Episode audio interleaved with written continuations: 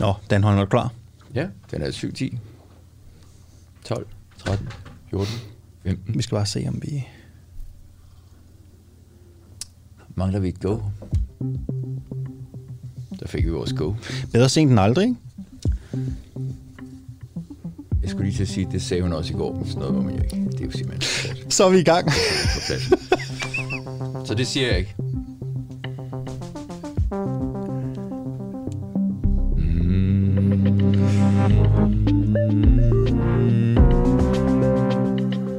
Kære Kim, må vi ikke invitere dig i vores morgenprogram En Uafhængig Morgen?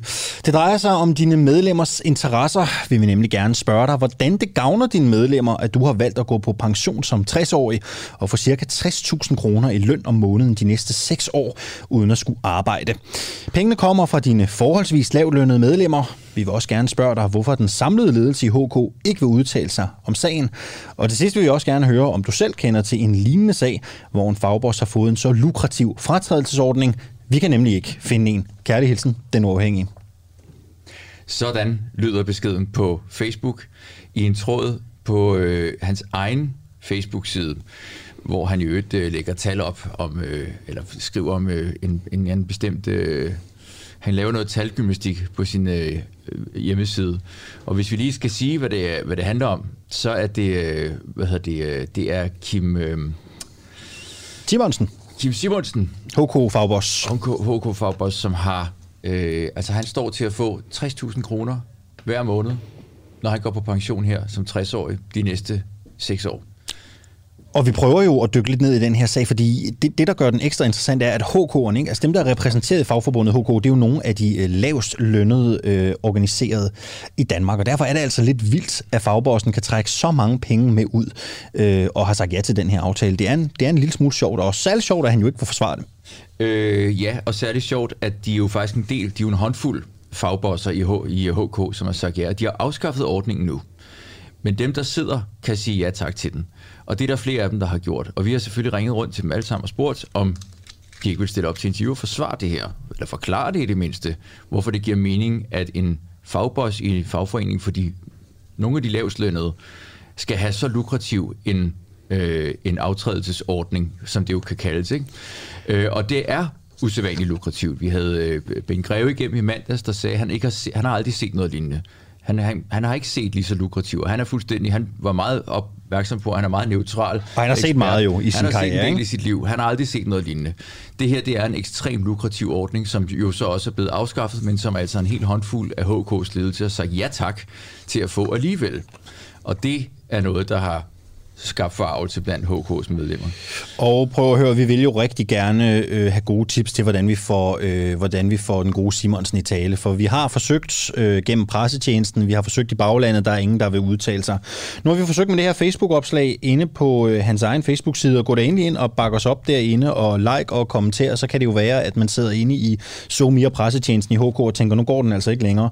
Ellers, hvis du har et tip til, hvordan vi får Kim Simonsen i tale, hvad skal vi gøre for at få ham i tale? Så skriv ind til os i dag. Du skriver D-U-A-H, DUA, og så laver du en mellemrum, kommer med din besked og sender den afsted til 1245. Hvad skal vi gøre for at få den gode Simonsen i tale? Det vil vi rigtig gerne høre om i, øh, i dag. På en morgen, hvor vi også har mange andre fine ting på øh, bloggen, øh, Christian Danholm. Det må man sige. Vi skal både snakke om erhvervsklubber, det har vi gjort flere gange, men det bliver vi ved med. Vi holder fast i de her to historier, altså erhvervsklubber, som er den her særlige mulighed for at kunne købe sig adgang til folketingspolitikere, hvis man lige har 20.000 på lommen, eller 10.000 på lommen, eller hvad det nu koster at være medlem af sådan en erhvervsklub. Det, øh, det synes vi er lidt interessant at finde ud af, hvorfor man skal kunne det. Derudover skal vi tale om genåbningen. Vi har Kirsten Norman Andersen, hun er sundhedsordfører i SF. Hun er med øh, til sidst i udsendelsen, og har du spørgsmål til den store genåbning af Danmark, så er du altså også øh, hjertens velkommen til at byde ind med dem, og det er jo som sagt på øh, DUAH. Du skriver DUAH, laver en besked og sender den afsted til 1245. Godmorgen og velkommen.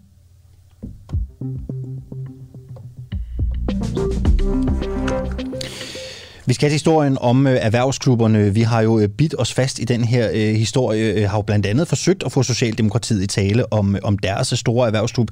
Det viser en øh, lille smule svært. Men der er jo heldigvis andre i det politiske landskab, der har lyst til at stille op og tale om de her øh, erhvervsklubber. Godmorgen, Lars Kupper. Godmorgen. Du er pressechef i øh, Nye Borgerlige. Og i Nye Borgerlige, der er I jo øh, faktisk øh, på vej med en helt ny øh, erhvervsklub. Øh, Lars Kåber, start lige med, og det har vi spurgt alle vores gæster om på det her tema. Altså, er det rimeligt, at man som erhvervsleder eller repræsentant for erhvervslivet med penge på lommen kan købe sig til eksklusiv adgang til politikerne? Nej, hvis det var det, der var tilfældet, så ville det ikke være rimeligt. Øh, hvert fald ikke, hvis man samtidig også får indflydelse på den politik, som partiet fører. Det, øh, det, vil, det vil nok, jeg tror også, de fleste politikere vil betakke sig for at få det beskrevet på den måde.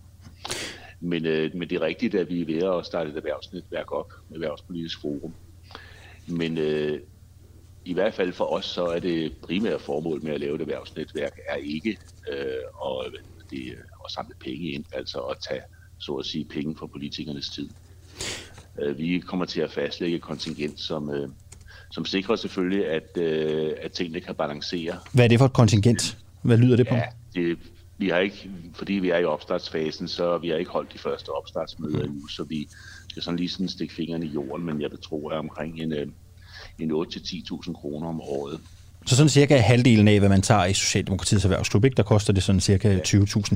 Men, men, men, men Kåber, det, det, det er vel... Øhm, der, der er vel noget ulige ved det her, når der er nogle mennesker, som, som har penge på lommen, som kan købe sig til politikernes tid. Altså, der er en eksklusiv adgang, som andre ikke får. Ja, altså det, øh, de køber, det de i og for sig køber, tror jeg, det er, at de køber en, en, øh, en mulighed for at netværke, hvilket jo også er vigtigt for erhvervsledere og så køber de så mulighed for at få noget input til øh, deres eget virke, som, øh, som giver dem en værdi i deres virksomhed. Og det kan de få både ved, at de møder nogen, som kan inspirere dem, som kan give dem nogle ny viden, og de kan opnå nogle kontakter, som de kan bruge øh, kommercielt. Og det er ikke, hvad hedder det, øh, politikerne, der leverer det. Mm. Øh, politikerne, de, øh, sidder der jo mest af alt for, at de selv skal blive klogere.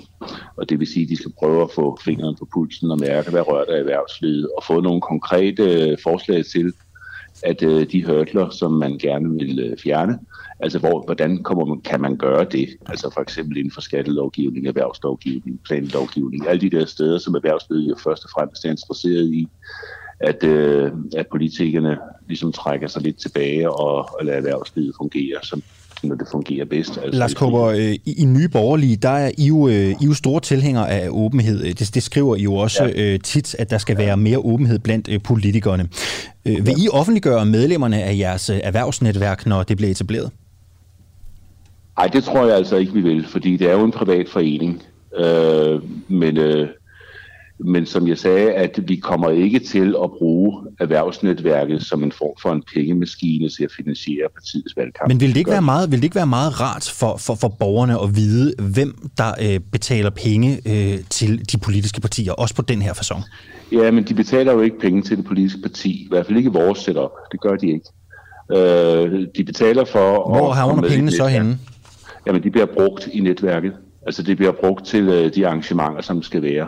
Altså de opererer blandt andet med, at øh, vi gerne skal kunne tiltrække nogle øh, ret internationalt kendte mennesker til at komme og holde oplæg i erhvervsnetværket. Men går, pengene, går pengene til nye borgerlige, eller havner de et andet sted? Nej, For det er det, jeg er interesseret de i. De bliver i erhvervsnetværket. Det er vores mening, at de skal det. Hvis så, at vi kommer over i en valgkampsituation, og vi skal prøve at rejse penge til vores valgfond, jamen så, øh, så vil vi selvfølgelig bruge de kontakter, vi har. Det gør man jo allerede i dag øh, til at bede om at, at få støtte til, til valgkampen. Og de penge, de, øh, hvis de øh, bliver jo indbetalt til partiet, og øh, vil, når det ellers er på det niveau, altså over de der 20.000 et eller andet kroner, jamen så vil det jo så blive opgivet, den pokker der er, der har betalt penge. Øh, Lars Kåber, du sagde indledningsvis, at, øh, at ingen ville bryde sig om med sådan en erhvervsklub, og få, at de ville ikke kunne genkende sig selv i den beskrivelse. Hvad var der galt med vores beskrivelse? Ja, men det, det her, altså ligesom præmissen er, at man køber sig til øh, en form for en eksklusiv adgang til øh, politikerne, og så ligger der jo der under neden i den præmis, at så køber man så nok også til indflydelse, således at, øh, at politikerne, så at sige, makker ret for penge. Og øh, det, det mener jeg altså er en falsk beskrivelse. Nu har jeg jo også arbejdet for... Men det er jo din egen beskrivelse. Ja, men altså hvis det er det, der ligger i det, så synes jeg, det er forkert. Øh, fordi det er ikke sådan, jeg har oplevet det. Men er det ikke rigtigt, at man kan købe sig eksklusiv adgang? Det er vel ikke forkert? Ja, kan, ja, nej, det gør man jo, når man melder sig ind i et netværk, så betaler man et kontingent, og der er jo masser af netværk. Øh, og det man gør, det er, det er, at man køber sig ind i et netværk netop for at få den eksklusive adgang til andre mennesker. Og når man gør det, det for 10.000 kroner, altså det er jo alligevel ja. en chat penge for at Nej, det er det jo ikke. Altså, hvis, du, hvis, nej, hvis nu du tænker på, at, øh, at vi regner med, at vi skal holde 6-8 møder, og det bliver jo sådan nogle steder, hvor man øh, leger sig ind i et konferencecenter eller noget andet, og så skal der være noget fortæring og den slags, der skal være en ekstern oplægsholder. Og øh, det skal, for, for folk i, hvad skal man sige, som arbejder som, som direktør og CEO. Så, Har I regnet på, at de der 10.000, det rækker så til, hvad nogle sandwich ja, dækker, og, lokale ja, vil koste? Det, det, det dækker, kan dække de aktiviteter, som vi skal have. Det er ikke meningen, at, øh, at det skal generere et stort overskud. Nu skal bare være sikker på, at det ikke bliver en underskudsforretning, sådan at partiet lige frem skal betale penge for det, fordi det vil vi nok synes, at, at den, der betaler kontingent til os, de vil mene, at det vil være forkert at bruge kontingentpengene på det. Det regnskab der, bliver det så lagt åbent frem? Uh, nej, det er jo en privat forening, no. uh, så det, det gør det ikke. Uh, det, der bliver lagt åbent frem, det er jo det, som der efter partiregnskabsloven uh, tilgår til partiet. Det er partiet jo, som uh, er omfattet af partiregnskabsloven. Men hvorfor ikke gå forrest på den her der er det, jo sådan, det er sådan indrettet, at, uh, at hvis man har en erhvervsklub tilknyttet, at uh, hvis man så indbetaler 30.000, 50.000 kroner til erhvervsklubben med henblik på, at det er støtte til partiet, jamen så kan man ikke gemme bidragyderen ved så at sige, at det er bare et tilskud fra erhvervsklubben til partiet. Så skal man oplyse, øh, hvem der i første omgang har indbetalt penge. Altså, så meget åbenhed er der i lovgivningen i dag. Lars Kåber, vil alle, kunne, øh, vil alle, der har lyst til at betale de her øh, 8-10.000 kroner, vil de kunne blive medlemmer af, af jeres erhvervsnetværk? Ej, det, nu har vi jo ikke startet. Det kommer også an på, hvor populært det bliver. Ikke? Hvad, hvad men, tænker du? Øh, Sådan, skal, alle, skal alle, der kunne betale, kunne være med? Øh, nej, det tror jeg ikke. Jeg tror, at det bliver øh, noget, med, man, op, man opfordrer folk til at melde sig ind. Fordi øh, okay. At når det er et netværk, så skal man jo have nogle sammenfaldende interesser, og, og det skal skabe værdi for hinanden. Det er jo derfor, man, man hele tiden bliver medlem af et netværk. Det er fordi, at de mennesker, man så møder i netværket, at det er nogle mennesker, man kan have gavn af at møde. Det hører jo også til den her historie, at, øh, at, at nu opretter I jo så et, et, et, et nyt erhvervsnetværk, men I har jo faktisk haft det tidligere. Hvor, hvorfor har I lukket det?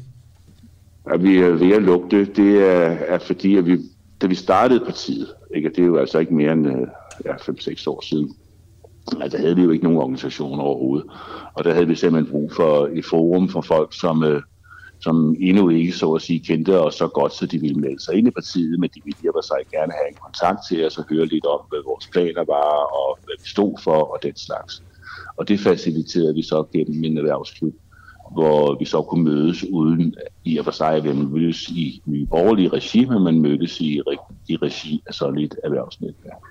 Men øh, i dag er vi jo i en lidt anden situation. Vi er godt nok et lille parti på Christiansborg, men øh, organisatorisk er vi jo blandt de store. Vi er jo det tredje største parti målt på medlemmer, og vi står også i meningsmålingen til en flerdobling af vores mandater. Så, så i dag der er det ikke nødvendigt at have den konstruktion længere. Og så synes vi, det er bedre, at øh, vi laver et erhvervsnetværk, som man kan se er direkte knyttet til partiet. Jeg hæfter mig ved, at du siger, at altså, når vi spørger, om I vil lægge medlemslisten frem og lægge regnskaberne frem, så refererer du til loven og siger, at der er egentlig rigtig meget åbenhed i loven. Det er jo det, man ja, vil pengene, kalde et rigtig politikersvar. Om penge, der, ja, ja. penge, der tilflyder partiet, er der rigtig meget åbenhed om. Men altså, vores medlemslister i partiet er jo bestemt heller ikke noget, der er offentligt tilgængeligt. Altså, det øh, er noget, vi værner om. regnskabet. Jamen, altså, regns, altså regnskabet i vores erhvervsnetværk. Du refererer til loven, men I kunne jo vælge at sige, vi er mere ja, det. altså det giver selvfølgelig også lagt frem for medlemmerne, ikke? fordi der skal jo holdes generalforsamling. Øh, så på den måde, der øh, er det jo ikke hemmeligt. Øh, medlemmerne i netværket kan jo se, hvad, der, hvad, hvad deres kontingenter bliver brugt til, øh, og hvordan balancen er, og hvor mange penge der er kommet ind, og hvad der er blevet brugt. Øh, på den led er det jo en, en, en forening, men øh, heller ikke, hvad hedder det, eller ikke, hvad hedder din lokale badmintonklub, har jo pligt til at offentliggøre regnskaber. Altså, Nej, sådan jeg snakker det. heller ikke om pligt. Det er fordi, at øh, I har en værdi om åbenhed. Og så når vi spørger ind ja. til, om vi vil lægge regnskabet ja. frem, så siger du, at det, behøver, det behøver vi ikke ifølge loven. Og det er jo, hvad Nej, kan man sige, den laveste bar at sætte for åbenhed, ikke? Så siger jeg bare, at I kunne også vælge at... Jeg spørger, hvorfor vælger I ikke at gå så i åbenhedens ånd ja gå længere end det og sige, vi, det her regnskab ligger vi der ja, du mener sådan for at fjerne mistænksomhed og den ja, slags ja. det, det skulle være det, der skulle være hensigten. Ja, for du spekulerede selv i, hvad der egentlig ja. lå i tolkningen af den formulering, vi brugte, hvor vi egentlig bare siger, at det er en eksklusiv adgang, man får, ikke? Ja. ja, men altså, det vil jeg da heller ikke afvise, fordi det vil være ret udramatisk. Ikke? Altså, man har fået, man har et antal medlemmer, som betaler noget kontingent, man afholder nogle aktiviteter, ikke? og så laver man en driftsregnskab, hvor det er en balance. Og øh, siden at der hverken skulle opbygges formue eller være andre ekscesser, så øh, vil der formentlig ikke være noget som helst øh, grund til at holde det hemmeligt. Men øh, det ville jo under alle omstændigheder være en afgørelse, som øh, bestyrelsen og generalforsamlingen af erhvervsnetværket skulle træffe. Det ville ikke være en, som partiet skulle træffe, og heller ikke en, som jeg skulle træffe. Jeg sidder heller ikke i erhvervsnetværkets bestyrelse. Hvor er det herligt så, det øh, at lave... deres afgørelse, og ikke min. Hvor er det herligt at lave et interview, der, der starter et sted og ender et andet sted med, at, at vi måske kan, kan ane lidt, lidt, mere, lidt mere åbenhed der. Kort spørgsmål her til sidst, øh, Kåber. Hvordan kan det egentlig være, at det er dig, der stiller op og snakker om det her som pressechef, og ikke en politiker i, i Nye Borgerlige? Øh, nok fordi, at det er mig, som har snakket med de gode folk, som nu skal starte det op, øh, og ligesom ved, hvad det handler om. Øh, politikerne, alt hvad de skal, det er, at de skal møde op, øh, når, når de bliver inviteret, og så skal de fortælle om den aktuelle politiske situation, og så skal de først og fremmest, så skal de jo lytte til, hvad de her erhvervsfolk har at sige, så de kan få noget inspiration til at tage tilbage til deres arbejde. De er jo ikke involveret i hverken det organisatoriske eller det økonomiske. Sådan lød ordene fra Lars Kåber, der altså er pressechef i øh, Nye øh, Borgerlige. Og lige sådan en lille sjov øh, krølle øh, på den her. Jeg kan se, at Bjarne Rask har skrevet til os på Facebook. Jeg har købt mig adgang til den uafhængige redaktionslokale, og det må alle gerne vide. Og så er den i hvert fald ude. Det er hermed offentliggjort.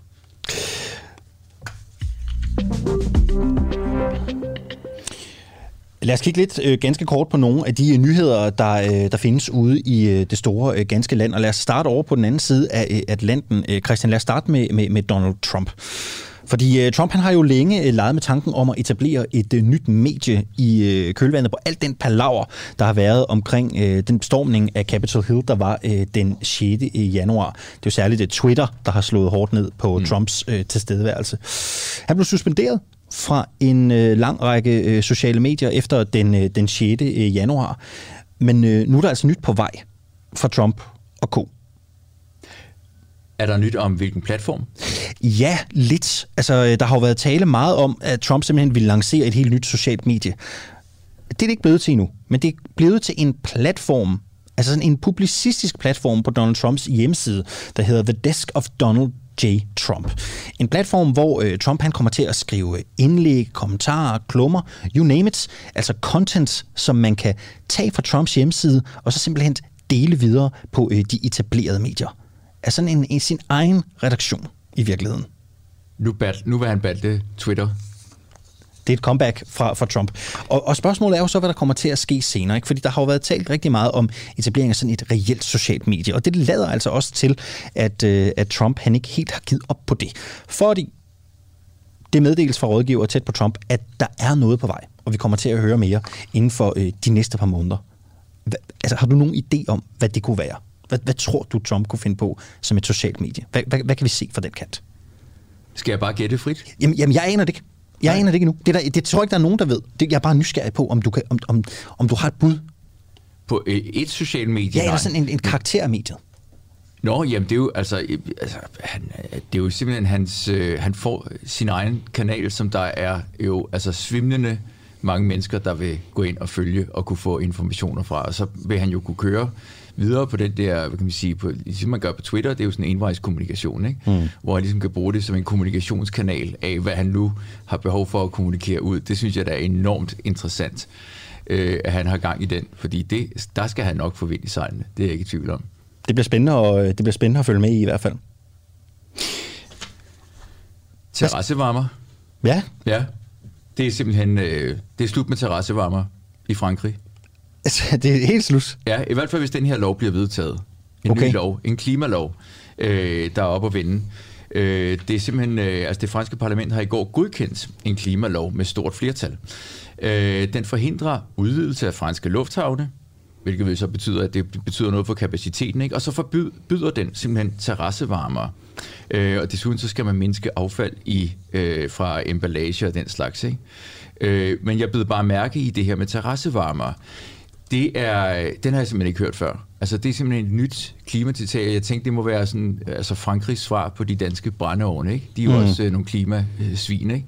Mm-hmm. Øhm, og der er alle mulige restriktioner på, hvordan man må bruge sin brændeovn, og hvad man må putte i den og sådan noget. Ikke? Og det, det kan jo være, at der er simpelthen, det her, det er, for, det er forløberen til, mærke jeg mine ord, det er forløberen til, at brændeovnen bliver forbudt. Der er jo nogen, der øh, faktisk, det tror jeg faktisk, der har været tale om i Folketinget, hvis jeg ikke tager helt fejl, at, mm. at der er nogen, der vil, der vil af med det her. Det håber jeg sgu ikke. Altså, sådan helt øh, personligt for, for egen regning.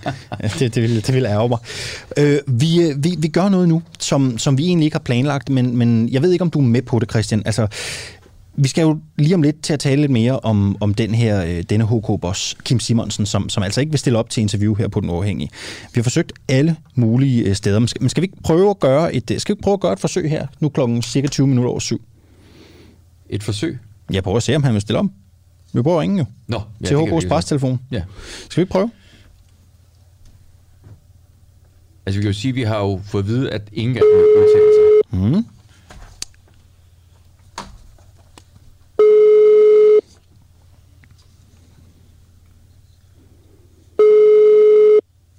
Det kan være, at de sidder og lytter, og derfor tager den, ikke? Er det HK's officielle pressetelefon? Det er det, yes og de ved ikke, vi ringer. Mm-hmm. Det skal vi huske sige. Ja, vi skal sige det i radioen, ja. ja. Det er lidt så godt den på svare. Skal vi bare skal vi lægge en besked? Ja, ja. Skal vi bare gøre det? Jo, jo. Det er Søren. Hej Søren. Godmorgen. Du er i radioen på en uh, uafhængig morgen.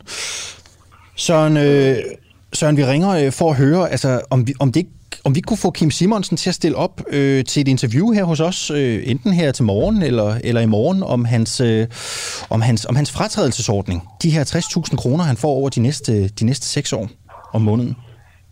Nej, det tror jeg ikke, I kan. Så, øh, okay. Men øh, det, det, det, det er helt utænkeligt. Oh, det, var, det, var, det var klar tale for HK's presseafdeling, der var. Men jeg hæfter mig ved, at han sagde tror. Ja, det er jo rigtigt. Så, så det slutter ikke her? Nej, altså det kan vi jo lige så godt sige, som det er. Det gør det ikke. Øh, øh. Altså vi bliver ved med, og det er jo, det er jo simpelthen fordi, altså det der er sket med den her sag, det er, det bliver beskrevet i Berlinske, hvordan øh, at han får de her 60.000 om måneden øh, de næste 6 år i pension. Ikke? Øh, som, han har, hans løn er på 88.000. Øh, og så, så får han simpelthen som sådan en særlig pension, fordi han sidder i HK's ledelse, så får han som særlig pension de her 60.000 kroner om måneden i 6 år. Øh, og det er der flere af hans øh, lederkolleger, der også gør, på trods af, at de har afskaffet ordningen, og man kunne vælge at sige nej. Så har han mm-hmm. valgt, og hans kolleger valgt at sige ja tak til det her. Øh, og når vi så ringer og spørger, hvad er begrundelsen? Altså, hvorfor, hvorfor gør I det? Hvor, altså, hvad, så får, vi har ringet rundt til øh, altså hele, alle i ledelsen, og de mm. siger bare, at de henviser til, at øh, øh, jeg mener, at de henviser til en bestemt person, som, øh, hvad er det, hun hedder? Marianne Heide, forbundssekretær. Mm-hmm. Hun skal simpelthen stå på mål for det hele. Marianne Heide, hun henviser til, at Kim Simonsen allerede har udtalt sig til Berlinske. Med den artikel skal man have abonnement for at læse. Det vil sige HK's medlemmer, der sidder derude og ikke forstår, ret og rimelighed i det her. Mm-hmm. De skal tegne abonnement på Berlingske for at kunne få svar fra Kim Simonsen på det her spørgsmål. Det er simpelthen det, HK's ledelse tilbyder. Det synes vi, der vil vi gerne lige ja. sige, det kan I godt, godt gøre bedre, så vi kommer ikke til at stoppe Nej, med. Og, og, og det er jo vel at mærke, altså de skal simpelthen betale for et avisabonnement, og det er jo vel at mærke HK, altså, som har nogle af de lavest lønnede medarbejdere. Altså det er den, en af de lavest lønnede øh, grupperede øh, foreninger i, øh, i Danmark. Øh, og så vil jeg selvfølgelig lige sige, øh, øh, den, den gode mand, der tog telefonen her, HK's prestelefon, altså øh, han gør bare sit arbejde. Der er jo ikke noget øh, ondt blod der. Øh, det er bare pisse træls, ikke? Altså, det er træls at skulle have pressevagten, øh, når sådan en historie, den kører. Det, det, det er bare pisse ærgerligt. Ja. Altså, og det kan man sige, der, det var, det, det var godt, du fik sagt, at han var i radioen, fordi det er jo selvfølgelig øh, lidt en hård en lige at blive ringet op, og så siger man, ja. godmorgen, du er i radioen. Øh, men det er, og det må vi sige, Søren, hvis du lytter med, øh, så vil vi gerne undskylde, vi benytter os af den måske lidt ufine metode, men det er simpelthen, fordi HK's ledelse ved Gud også benytter sig af ufine metoder i forhold til at give deres medlemmer svar på meget oplagte spørgsmål. Vi prøver lidt senere her på morgenen og øh, få fat på øh, Henrik Møller. Han er beskæftigelsesordfører i Socialdemokratiet, som jo har øh, historisk øh, tætte bånd til øh, fagbevægelsen. Det kunne være interessant at høre, hvad øh, man i øh, det gode Socialdemokrati egentlig tænker om de her øh, ordninger, som, øh, som nogle fagbosser, som Kim Simonsen, altså løber afsted med. Det er lidt senere her på øh, morgenen. Først skal vi snakke med Robuk. Ja, Robuk, som er øh, øh, forskningslektor på DJMX. Godmorgen. Vi har ringet til dig, fordi at vi interesserer os lidt for en sag, øh, som øh, mig bekendt ikke har været fremme andre steder end her. Øh, det drejer sig om Mads Andersen, der er stedfortræder for Nasser Carter i Folketinget. Øh, og han er dermed også, altså hvad kan man sige, han er blevet rets- og beskæftigelsesordfører for partiet. Samme Mads Andersen har ved siden af sit arbejde i Folketinget en lobbyvirksomhed, der hedder Mads og Mikkel. Og den er for kunder, der, og jeg citerer, har brug for at påvirke den politiske beslutningsproces i kommuner og stat. Citat slut. Råbuk, er det her et problem, at en lobbyist, der, så, der har som erklæret mål at påvirke folketingspolitikere, selv er folketingspolitikere? Jamen det tror jeg, der vil være delte meninger om. Øh, hvis man tager den juridiske kasket på, så er der ingen problemer overhovedet. Øh, det er jo sådan andre steder i øh, politik, for eksempel i kommunalpolitik, at der gælder nogle regler i forhold til habilitet, øh, en borgmester, en udvalgsformand, en kommunalpolitiker. Der gælder nogle regler i forhold til, hvad de kan øh, i forhold til deres private interesser. Øh, der, må, øh, der må man altså ikke ligesom have nogle private interesser, der rækker ind over det politiske. Hvis, hvis man har det, jamen, så er man inhabil, og så skal man ikke deltage i beslutningerne i de sager, hvor man kan være inhabil. Det samme gælder sådan set alle offentlige ansatte. Det her er nogle regler, der står i forvaltningsloven, og det vil sige, det gælder for alle offentlige ansatte, og det gælder også for Øh, borgmester og for kommunalpolitikere, det gælder også for ministre, men det gælder ikke for folketingsmedlemmer. For folketingsmedlemmer er der ikke nogen habilitetsregler, det vil sige, at der er sådan set frit slag. Man kan øh, dyrke sine private interesser, man kan øh, træffe beslutninger, der er til fordel for en selv, øh, fuldstændig frit. Således oplyst rent juridisk. Men hvordan lyder det så, når en folketingspolitiker har en sidegeschæft, der handler om at, folke, at påvirke folketingspolitikere, og endda er retsordfører? Jamen, som, som jeg startede med at sige, så er der sikkert delte meninger om det. Øh, man er jo nødt til også lige at tænke over, at hvis vi gør det, altså begynder at stille alt for mange krav til folketingspolitikere i forhold til det her med habilitet, så løber vi altså ind i nogle problemer. Fordi problemet, udfordringen er jo, at folketingspolitikere er jo borgere i det her samfund, og, øh, og, og dermed har de jo en hel masse private interesser. Og Folketinget træffer jo beslutninger om alt mellem himmel og jord, som kan påvirke borgerne på alle mulige måder, altså om beskatning, om arbejdsforhold, om miljø, øh, om øh, bilafgifter og alle mulige ting. Og der vil det jo meget ofte være sådan, at den enkelte politiker har nogle private interesser. Så hvis vi laver alt for snævre regler, så, øh, så bliver det på en eller anden måde nærmest umuligt at finde nogle folketingspolitikere. Og det er nok også derfor, man oprindeligt ikke har lavet de her habilitetsregler for folketingspolitikerne. Øh, men på den anden side set, det her med, at der er fuldstændig frit slag, altså øh, det er for eksempel sådan, at man som øh, borgmester, øh, hvis nu man øh, i kommunen planlægger vindmølleparker eller øh, solcelleparker eller lignende, øh, og, øh, og borgmesteren øh, er så heldig, at han ejer noget jord, øh, og måske også godt kunne tænke sig at lege eller sælge det her jord ud til en vindmøllepark eller en solcellepark, så vil borgmesteren være inhabil. Det kan han altså ikke deltage i beslutninger, som kan være til hans egen kæmpe stor fordel. Og, øh, og der er det helt omvendt med en folketingspolitiker. Altså hvis en folketingspolitiker sidder med til at træffe en beslutning om at øh, placere et stykke motorvej eller andre store beslutninger, som Folketinget tager sig af, som er til kæmpe fordel for den enkelte politiker, så er der sådan set stadigvæk frit slag. Øh, og, og, og det er jo der, man måske kunne overveje, om man kunne lave en eller anden form for regulering, der gør, at der ikke er fuldstændig frit spil. Øh, men det skal være en balancegang, som jeg ligesom prøver at sige her. Det skal ikke være for snævert, men det der med, at det er fuldstændig frit spil, det er måske også at åbne lidt for meget op for, at øh, politikere kan dyrke private interesser i politik. Jeg skal lige prøve at forstå øh, det her, øh, øh Råbuk. Øh, vi har at gøre med, med den stedfortræder for Nasser Carter, denne Mads Andersen, som altså har sit eget public affairs bureau. Vil man principielt som ham kunne gå ind i Folketinget, tage alle sine kunders dagsordner med under armen, og så bare ekspedere dem igennem i Folketinget, en efter en, uden at der vil være et problem i det?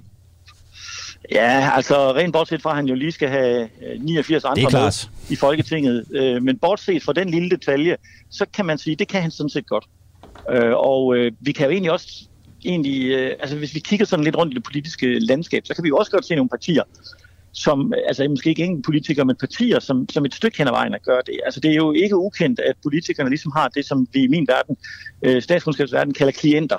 Altså at man finder nogle interesser i samfundet, som man plejer, de støtter en øh, i den offentlige debat, de støtter en med penge osv. Altså vi ved jo godt, at Venstre øh, har haft rigtig gode relationer historisk til landbruget, øh, landbruget. Vi ved godt, at de konservative har rigtig gode øh, relationer til industrien i Danmark. Vi ved godt, at Socialdemokratiet har rigtig gode øh, relationer til øh, fagbevægelsen. Og øh, for nu at tage et aktuelt, et, et, et nyere eksempel, øh, da Liberal Alliance i sin tid øh, skulle klare sig ved de første folketingsvalg, der fik de jo rigtig, rigtig mange penge fra Saxo Bank. Øh, vi ved jo ikke præcis, hvor meget det er, men vi snakker øh, formentlig et tocifret millionbeløb, som Saxo Bank pumpede ind i øh, Liberal Alliance. Og, og det var rimelig afgørende for Liberal øh, øh Alliances overlevelse i dansk politik. Øh, og det er jo også velkendt for alle, at Liberal Alliance er et parti, der går rigtig meget ind for skattelettelser, og ikke mindst skattelettelser på erhvervslivet. Så, så der er jo også der, øh, efter min klare vurdering, taler om, at man varetager nogle interesser på vegne af nogle klienter for nu at blive i statskundskabsrådet.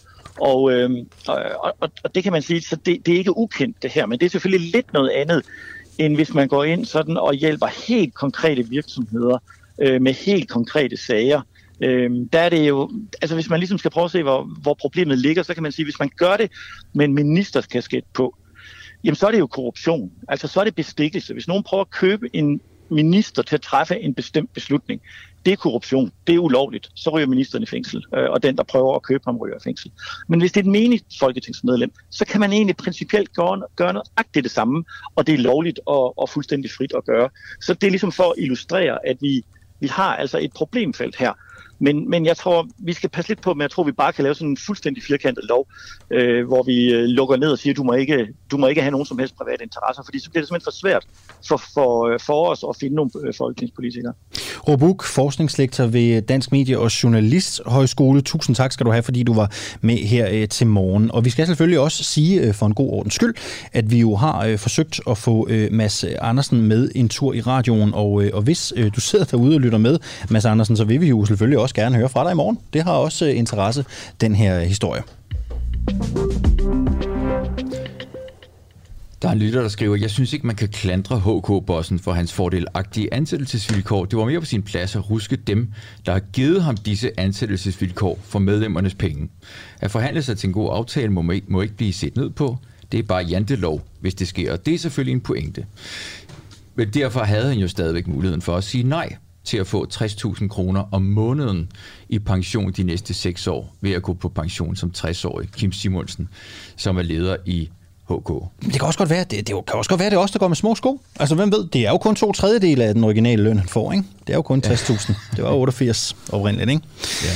Vi slipper ikke den her sag, øh, Christian. Øh, vi kan sige godmorgen og velkommen til, øh, godmorgen og velkommen til dig, Henrik Møller. Godmorgen. Du er beskæftigelsesordfører i Socialdemokratiet. Det er korrekt. Øh, og du, har du egentlig hørt noget af det, vi har lavet øh, på, øh, på, på HK, øh, Boss Kim Simonsen, her i den her Nej, men Nej, men jeg kender, jeg kender til sagen, det øh, hvad jeg sige. Og det er jo øh, Kim Simonsen, der som 60-årig altså kan stoppe som boss for HK, og dermed så kan han øh, tage 60.000 kroner med sig øh, de næste øh, 6 år om måneden, vel at mærke uden at arbejde. Øh, Henrik Møller, er du nogensinde stødt på en lignende ordning på det danske arbejdsmarked? Øh, ikke, ikke, ikke noget, jeg har hørt om. Men, men, øh, men altså, det, det, det, der, det der jo er, det er, at det, er det noget, vi som politikere skal blande os i? Det, det, det er mit udgangspunkt, det synes jeg sådan set ikke. Altså løndannelse, det er sådan noget, der, der, der foregår mellem arbejdsmarkedets parter. Så det her, det er jo et internt HK-problem, som HK på en eller anden måde må håndtere. Og du siger et problem? Også. Hvad siger du? Du sagde et HK-problem. Er det et problem, at ja, han tager det, det med? Det, det ved jeg ikke, det er jo et internt problem i HK. Altså det må det jo være, hvis, hvis, hvis man fra pressens side vælger at fokusere på det her. Altså det, det er sådan helt grundlæggende, kan man sige, at, at vi har lavet et samfund, hvor at, at dem, der har rigtig høje øh, indtægter på en eller anden måde, også har en mulighed for at klare sig godt, når, når de træder fra. Ikke? Øh, men, øh, men, men, men, men, det er jo ikke, men, det, men det er jo ikke noget, vi skal regulere lovgivningsmæssigt. Altså det er klart, det, du har jo ikke noget. Vi ringer jo ikke til dig og, og spørger dig, fordi at vi synes, at du skal påvirke HK. Det er jo ikke sådan, det øh, altså præmissen her er selvfølgelig, at det har du ikke noget med at gøre, det ved vi godt. Så det handler om, hvad du synes om det. Altså, hvad din, øh, altså om det her er rimeligt, at man kan få 60.000 kroner om måneden fra at gå på pension som 60-årig. Han har siddet op i HK's ledelse ved sit skrivebord, fine skrivebord. Nu kan han gå på pension som 60-årig. Altså før Arne, som jo var Socialdemokraternes, øh, hvad kan man sige, posterboy, ikke? som ligesom skulle, altså Arne skulle have lov, han må, hvis han var slidt ned, så skulle han have mulighed for at gå tidligere på pension. Det handlede egentlig bare om, at han kunne gå tidligere på pension. Kim Simonsen, som har et skrivebord, sikkert et hæve skrivebord, som det jeg står ved her, han kan gå på pension som 60-årig og få 60.000 kroner om måneden de næste 6 år. Synes du, det er rimeligt? Jamen, altså, det, det, jeg, jeg, synes, det, jeg synes, det er en mærkelig princip, ikke? fordi du, du kan jo finde formentlig rigtig mange andre steder, hvor man i forhold til noget aftrædelse også har nogle, nogle forhold, som er, øh, som er rigtig, rigtig, rigtig gode, hvor man kan sige, at det, det, det, det, det, det synes jeg, der lyder øh, enormt voldsomt. Men det er jo nogen, der på en eller anden måde er blevet forhandlet frem, så det jeg prøver at sige, det er, at det er jo, det er jo et internt HK-problem, som, som HK på en eller anden måde må forholde sig til øh, at løse, hvis, hvis, hvis de synes, der er et problem her. Jeg kan forstå på det, at de har ændret reglerne, hvilket vil sige, at de synes, at der har været en problemstilling øh, omkring det her. Altså, I kunne også spørge mig om, om reglerne i forhold til, til, til, til Folketinget med, at de pensionsordninger, som vi har derinde, om, om, om de er rimelige. Altså, det er jo de vilkår, som er blevet besluttet, som i øvrigt så også skal diskuteres øh, på, på et tidspunkt, har jeg forstået på det, for at se, at man skal finde nogle andre mm. ordninger end, end dem, der er. Synes du, de er rimelige egentlig, dem i Folketinget? Altså, synes, I pensions, øh, synes du, pensionsreglerne i Folketinget er rimelige? Jamen, men, men, men sådan kan du jo blive ved med at finde uh, regler og rammer, hvor, hvor det i forhold til, til nogle andre steder på arbejdsmarkedet stikker Ja, ja det, det, det er jeg med på. Er, er bedre end det. Nå, nej, men, men, men du kan jo blive ved med at finde eksempler på, på, på steder, hvor forholdene er ja. gode, ikke? og så kan man diskutere og sige, jamen er det rimeligt, at, at, mm. at, at forholdene er gode? Altså, og det, er jo, det, er jo, det er jo de vilkår, der er, de må jo så blive ændret, hvis, hvis, hvis der er nogen, der synes, det er urimeligt. Det må så være inde på det område, man selv har med at gøre. Det er bare mange år altså, siden så kan, vi gå ind på, men... så kan vi gå ind på bankerne i forhold til ja. deres, ja. deres lønninger og deres pensioner, så det, sige, det er jo bare at, mange er det rimeligt? det er jo bare mange år siden, Henrik Møller, man sidst har talt om, om, om politikernes løn- og pensionsforhold. Ikke? Altså, at man sådan har sat sig ned og, og forhandlet dem. Derfor så spørger jeg dig også, du sidder der selv som beskæftigelsesordfører. Ja, men, men, men, sige, synes, der, du, der synes du, de er rimelige? Kommet, det er jo, det er jo ja eller nej. Der, der er jo nej, ved du hvad, det er det samme som at spørge, er du holdt op med at slå din kone, ikke? Ja eller nej? Ved du hvad, der, der har været nedsat en, der er nedsat en kommission i forhold til at kigge på politikernes vilkår da det kom frem, der ville man dengang, der var jeg ikke valgt ind i Folketinget, der ville man ikke, øh, ville man ikke ændre på de regler, de rammer, der var. Og det er jo et flertal i sidste ende i Folketinget, der afgør det her. Nu er der lavet en aftale om, at nu kigger man på de her øh, øh, rammer øh, omkring det, og så, så bliver der vel forhåbentlig truffet nogle beslutninger, som, som, som et Folketing kan blive enige om. Altså, det, det er jo ikke det samme som at sige, har, du, er du holdt op med at slå din kone? Vi spørger jo egentlig bare, hvad du synes, der er rimeligt, ikke? Og du kan jo godt tage stilling til, hvad du synes, der er rimeligt, uden, og, uden at vi ligesom altså, lægger noget. Vi har jo ikke, der er ikke, det er jo ikke, du kan jo bare sige, hvad du synes er rimeligt. Hvad synes du egentlig selv? Det er jo sådan set bare Jamen, det, vi spørger om, ikke? Ja, jeg synes, de vilkår, som politikerne har i dag, synes jeg sådan set er, er er okay rimelige. Altså, man kunne også diskutere at sige, jamen, men, men burde lønniveauet egentlig ikke være højere, øh, end det er i dag i forhold til det ansvar, man sidder med, øh, hvis man sådan sammenligner med, med, med andre steder. Altså, det er jo noget af det, der er peget på, det er, at lønniveauet er lidt dårligere. Til gengæld så er pensionsforholdene bedre end, end så mange andre steder. Så, så hvis man kigger samlet på pakken, så synes jeg, ja, det er rimeligt. Henrik Møller, øh, lad os, lige, lad os lige komme tilbage til HK, for det er jo HK-forholdene øh, for, for Kim Simonsen, vi ligesom sætter fokus på, og du har ikke rigtig noget med det at gøre som sådan. Du, har jo, du bestemmer jo ikke noget i, i den afdeling. Grund til, at vi ringer til dig, det er jo fordi, øh, at det er interessant at høre, hvad en repræsentant for et, et parti, der historisk har ligget tæt på fagbevægelsen, egentlig synes om det. Altså, så, så lad mig prøve at spørge dig om noget andet. Mm, kan du godt forstå, hvis medlemmerne af HK føler sig pikeret over den her ordning? Jamen, det, er vel, det, det kan jeg til godt forstå. Det er vel også derfor, de har ændret reglerne. Altså, det er jo ligesom det, jeg har forstået på det, man har mm. gjort. Øh, så er det så ikke gjort med tilbagevirkende kraft, men man har fremadrettet ændret og sagt, nu er det nogle andre forhold, der gælder. Men, men jeg synes jo ikke grundlæggende, det er jo, det er jo noget, HK's medlemmer ja. må tage sig af. Men kan du godt forstå, at de er lidt skuffede over Kim Simons altså, valg her? De, de, ved med, bliver ved med, med at pære i, jamen jeg synes, det er rimeligt, eller ikke synes, det er rimeligt. Altså det er det, jeg siger, der kan I jo finde rigtig mange eksempler på, på, på det her. Altså HK har jo ment åbenbart, øh, som, som, som i øvrigt har et, et, et, et, et system, som gør, at man demokratisk kan træffe nogle beslutninger at det her er rimeligt, og det må HK jo så selv finde ud af, hvad de vil gøre i forhold til det her. Men helt demokratisk er det nu ikke, og jeg kan godt forstå, at det er irriterende, at vi bliver med at spørge, om det er rimeligt, men det er jo mere fordi, at det, vi, har, vi snakker jo ikke om alle mulige eksempler. Nu siger du, at vi kan finde alle mulige eksempler. Vi snakker jo, jo, om det jo, her men, eksempel, men, som, ja, ja. som han, altså det er jo, ikke, det er jo ledelsen, men, men, der har besluttet, at man skal kunne få de der penge, og det er ledelsen, det er, med på, men, der, det er jo ikke en men, demokratisk men, beslutning om, at, at ja. medlemmerne så har sagt, jo, selvfølgelig skal I have den ordning. Det har de jo ikke. Ja. Ledelsen har selv besluttet, at det her, det har man kunnet, og de har så også afskaffet det igen, ikke? Yes. Ja, og det er HK. Altså, det, det, altså, det, det er bare for at sige, at det her er jo et HK-problem, som HK må tage sig af. Det er sådan lidt, hvorfor fanden skal jeg blande ind i det? Er du ked af, at du sagde ja til at være med til det her interview? Nej, hvorfor skulle jeg da være det? Så skulle jeg jo have sagt nej. Ja, okay. Det er jo bare, det er jo bare nysgerrig. Ja, ja. Det, det er bare fordi, altså, interviewet handler om, hvorvidt du synes, det er rimeligt eller ej. Men, men det... Ja, ja, men, men, men det, er jo, det er jo sådan lidt den der præmis med, hvorfor, altså, hvor i min, min, min mening er interessant i forhold til et internt HK-problem. Ja, det er den da.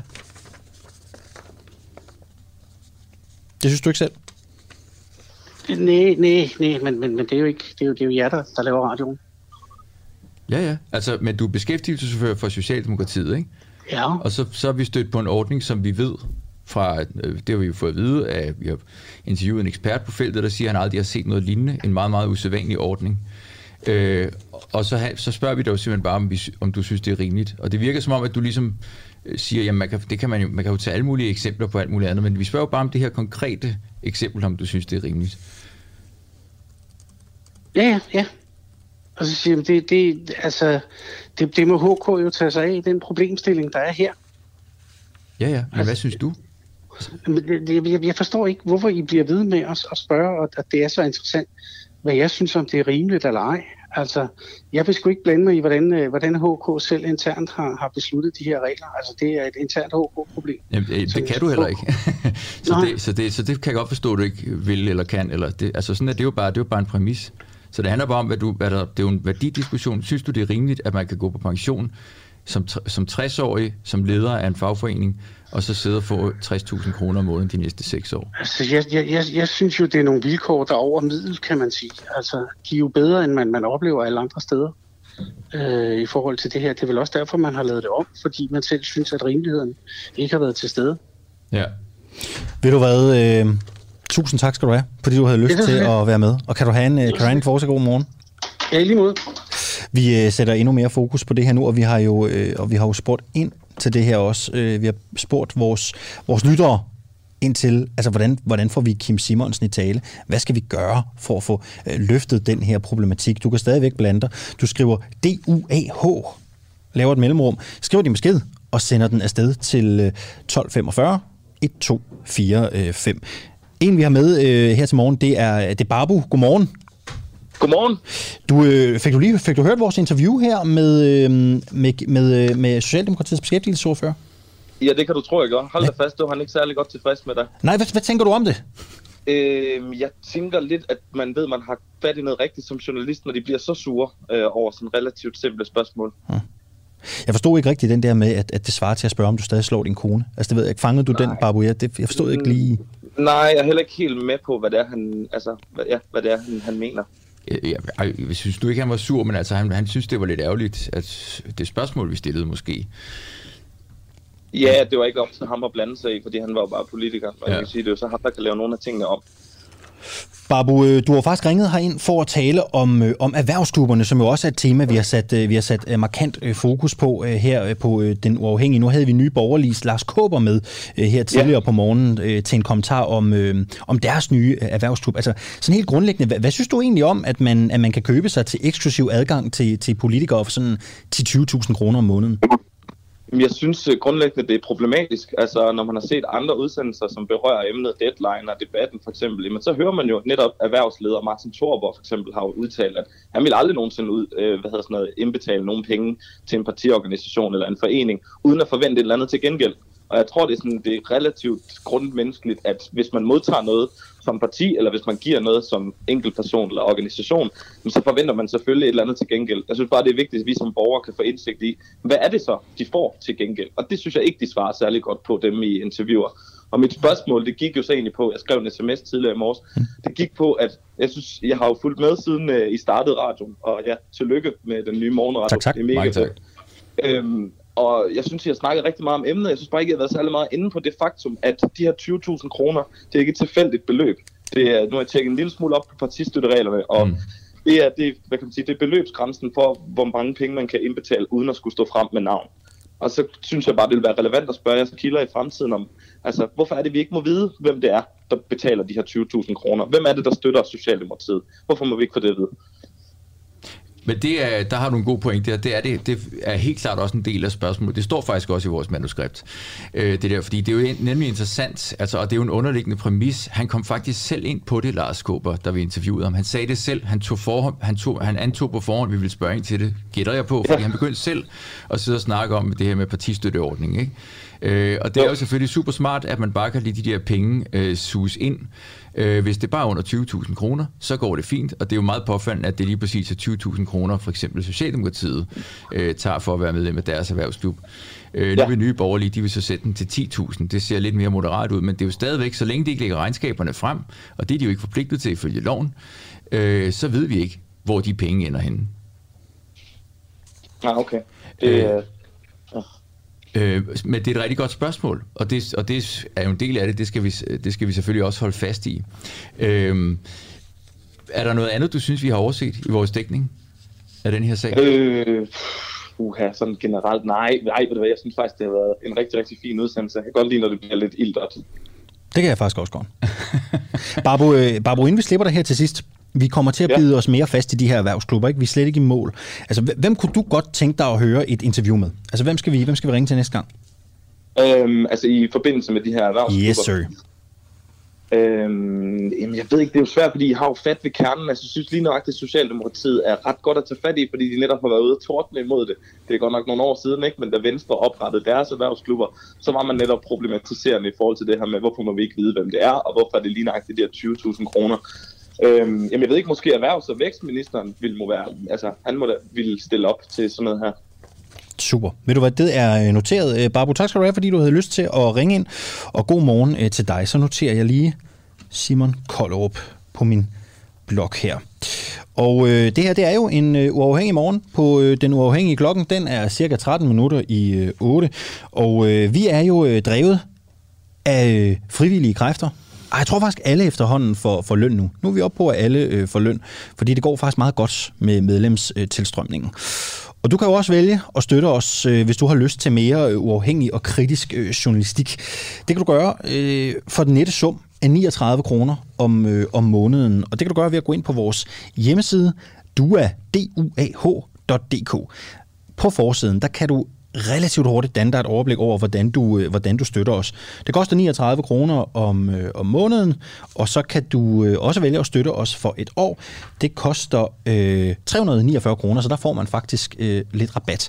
Og så får du selvfølgelig også noget ekstra ud af at gå ind og støtte os. Du får blandt andet adgang til, øh, til de uafhængige redaktionslokale, hvor øh, vi øh, jo ivrigt diskuterer udsendelserne. Vi får masser af inputs derinde, som du og jeg jo også skal forholde os til, øh, Christian. Og øh, det er bare med at komme i gang, og så ses vi jo. Så ses vi jo derinde, hvis jeg har lyst til at støtte. Giv den gas med kritikken.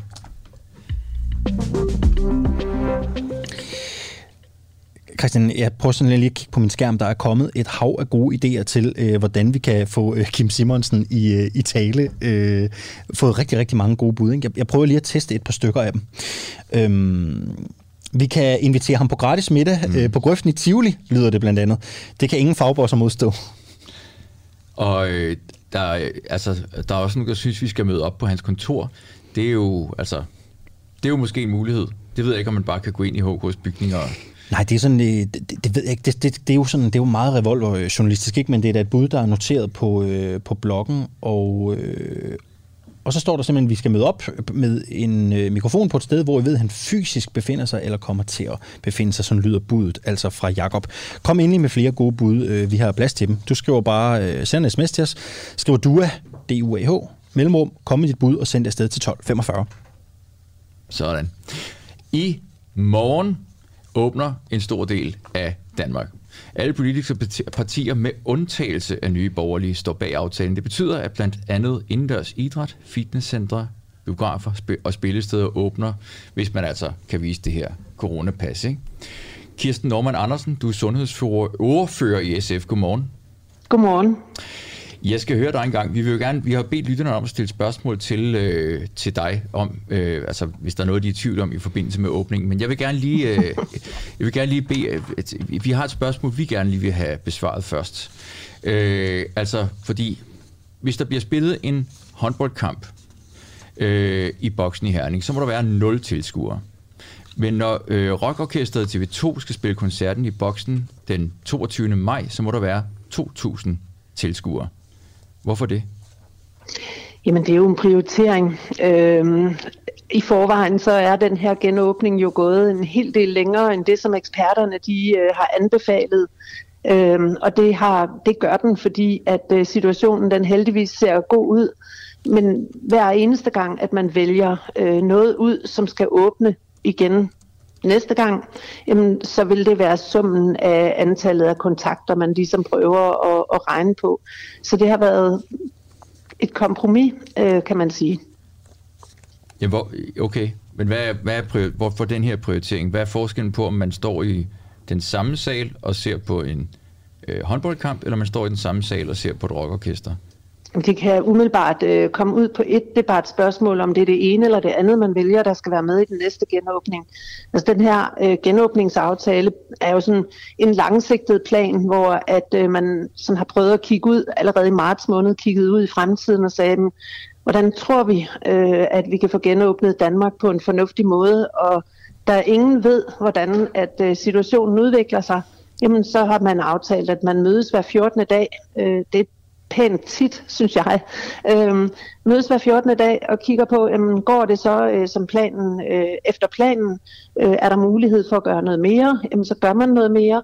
Øhm, ser det på et tidspunkt knap så godt ud, jamen, så bliver man nødt til at trykke på bremsen igen. Øhm, og, og, og der er der så nogle forskellige politiske ønsker, øh, og, og det bliver så summen af det, der ligesom bliver grundlaget for aftalen. Ja, den præmis er egentlig klar nok. Ikke? Det kan være, øh, det er svært at være uenig med dig i, at det, det lyder fornuftigt, tror jeg. Men altså, øh, det er mere det der med, at, at det hæfter sig på aktiviteten, og ikke på antallet af mennesker, der er samlet det samme sted, der undrer mig. Jo, men det er jo netop øh, antallet af mennesker, der så ender med at mødes øh, i forskellige sammenhænge. Øh, hver eneste gang man åbner en aktivitet, jamen, så er der et antal mennesker, øh, der så mødes. Øh, hvis man så vælger, at et andet sted, der skal der også mødes et antal mennesker, jamen, så siger det jo sig selv, at øh, det bliver så bare dobbelt op. Øh, så derfor er det en prioritering, øh, og også et udtryk for, hvad partierne sådan hver især har ønsket, øh, at der skulle genåbne øh, i denne her omgang. Og så mødes vi jo igen om 14 dage, og så må ikke der så også kommer noget mere med der. Når du bruger udtrykket Hvis det vel og mærke bliver ved med at gå godt. Hvad siger ja, du? det er klart. Ja, jeg siger, når du bruger udtrykket prioritere, vil det så ja. sige, at rockmusik er vigtigere end håndbold? Øhm, ikke nødvendigvis, øhm, men, men, men det er det, som, som forskellige partier har øh, budt ind med og har ønsket sig. Øhm, og der har kulturlivet så fået øh, lidt ekstra opmærksomhed i den her aftale. Altså er det i virkeligheden, prøv, prøv lige at, at tage os med ind i det der forhandlingslokale, ikke? fordi man kan nogle gange godt, når man, ja jeg ved godt, du, du, kommer, du, du griner lidt, og jeg, det er fordi du måske har en idé om, hvor, hvor det er, jeg gerne vil hen, fordi man kan godt lidt som udefra komme tænke, det, det er sgu lidt vilkårligt, hvad man lige lander på af restriktioner, og hvad der må åbne før noget andet. Altså, er det, det, det virker bare lidt som om, at man tager en masse lodder, ikke? så smider man dem ned i en bogle, så trækker man en og siger, nå, okay, vi trak, sku, øh, vi trak, øh, vi trak øh, håndboldkamp først. Ja, altså, det er jo, det er jo næsten rigtigt, øh, bortset fra, at øh, man ikke bare trækker et lod, men at det bliver lidt det, som, som øh, de forskellige politiske partier, de så prioriterer mest. Altså i SF har vi prioriteret, at vi skulle have børnene i gang den her gang.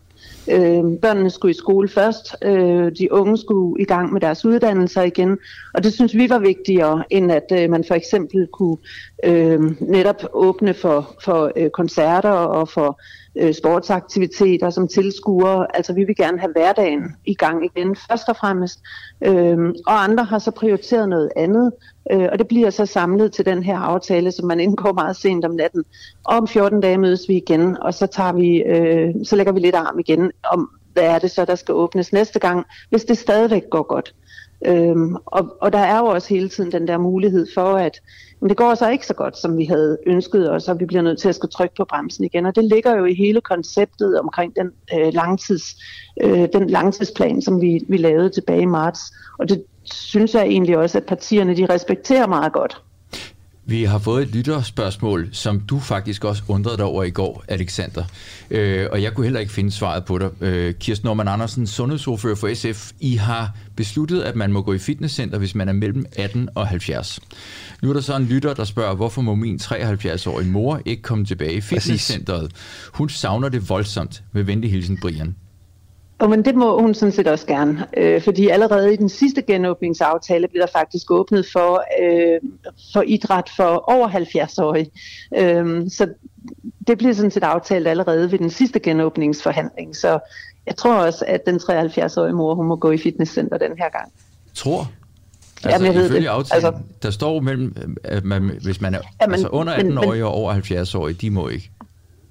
Det, det så skal man have fat i aftalen fra sidst, hvor at øh, borgere over 70 og under 18 øh, også kunne få lov til at gå til øh, idrætsaktiviteter. Så det, og det gælder lidt... altså også her. Det, så er det egentlig lidt pudsigt, at man ikke bare har skrevet, at alle må gå i fitnesscenter i den ja, nye aftale. Det, det ja, men ved du hvad, sådan er, sådan er det jo med, ja, med så meget. Prøv. Det er ikke mig, der har skrevet Nej, aftalen. Det, det, ved du hvad, det kan vi ikke klandre dig for. Jeg skal bare lige have det til at stå helt klart. Det er fordi, du siger idræt, og Brian her sidder med et spørgsmål, ikke? og de, de bor ikke det der fitnesscenter åbenbart. Så jeg skal bare høre, må Brians 73-årige mor gerne gå i fitnesscenter?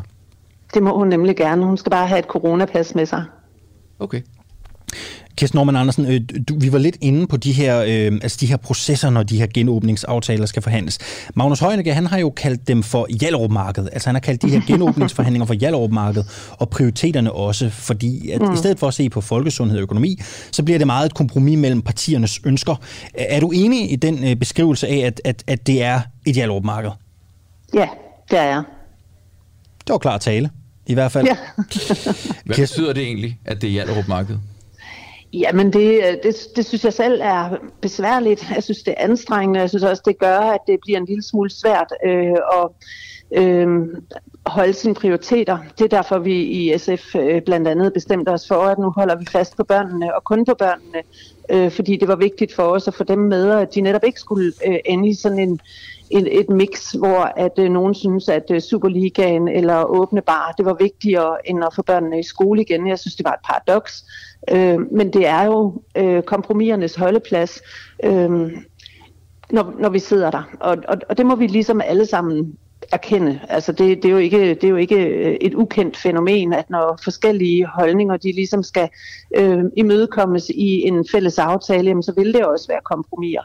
Øh, derfor er jeg også glad for, at det lykkedes den her gang, at nu skal børnene i skole igen til Kirsten Norman Andersen, der er sundhedsordfører for SF. Tak skal du have, fordi du var med. Øh, Christian, vi har nyt i Departementet for Breaking News, øh, fordi Udenrigsministeriet har jo øh, her for ja, det er 20 minutters tid siden offentliggjort den aftale med Rwanda, som der er blevet talt så meget om. Øh, ja, det er, det er lidt breaking, øh, fordi det er noget, vi har arbejdet meget med her på, øh, her på stationen. Vi har kort tid tilbage, så vi kan kun nå sådan et lille oprids af, hvad vi ved. Jeg, jeg læser lige op. Ikke? Altså, det lyder eksempelvis, at aftalen overordnet set skaber rammer for at styrke det bilaterale samarbejde mellem Danmark og Rwanda. Men det så betyder, det kan jo være mange ting, ikke? Under aftalepunktet Områder og former for samarbejde, så fremgår det, at den danske regering og Rwanda er blevet enige om en række områder, hvor man blandt andet vil samarbejde om return and repatriation. Direkte oversat så betyder det jo hjemsendelse og repatriering. Derudover så nævnes det, at samarbejdet kan handle om grænsekontrol, bekæmpelse af illegal migration, bekæmpelse af menneskehandel og terrorisme, og aftalen den indebærer også, at Danmark skal give teknisk assistance til, hvad der betegnes som ID management og biometric registration. Der er ikke, skal det siges, nogen øh, konkret aftale om deciderede modtagscentre, som det ellers er blevet spekuleret i. Blev du klogere? Jeg spekulerede, ja, jeg blev lidt klogere, men nu siger du spekuleret i, det har været sådan, altså sagt eksplicit, mm. øh, at der skulle vi lave selv et interview øh, med Mathias Tesfaye, som, øh, som sagde, så det kommer jo fra ministerens egen mund. Øh, så det er da egentlig lidt sjovt, at det ikke står der specifikt. Det, er bare, lidt- det har bare været svært for alle at finde ud af, hvad det egentlig var, det her dækket over. Vi kommer jo til at dykke ned i det her, det er der ingen tvivl om. Vi kommer til at dykke ned i det, og må ikke der er noget på øh, plakaten i en uafhængig morgen i morgen. Det kunne jeg sagtens forestille mig. Det kunne jeg også godt. Så har vi nok ikke, Ja. så har vi nok ikke lovet, øh, så har vi Vi nok ikke lovet for ikke meget. øh, Rwanda-sporet. Det gør vi ikke. Og vi, noget andet, vi heller ikke slipper, øh, det er jo, at øh, vi selvfølgelig også kommer til at se, om vi kan komme lidt tættere på et interview med Kim Simonsen.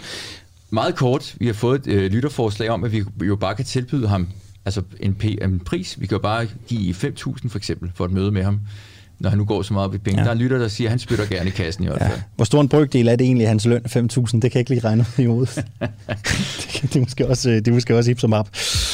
Der er ikke så meget mere tilbage på øh, programmet den her morgen. Morgenholdet var øh, Christine Jun på producerfronten, og Rikke Romme, hun har været tilrettelægger her til morgen. I studiet var det Christian Danholm og Alexander Vils Lorentzen. I morgen er det Adam Dreves og Nima Samani. Vi lyttes i morgen. Hej hej. Hej hej.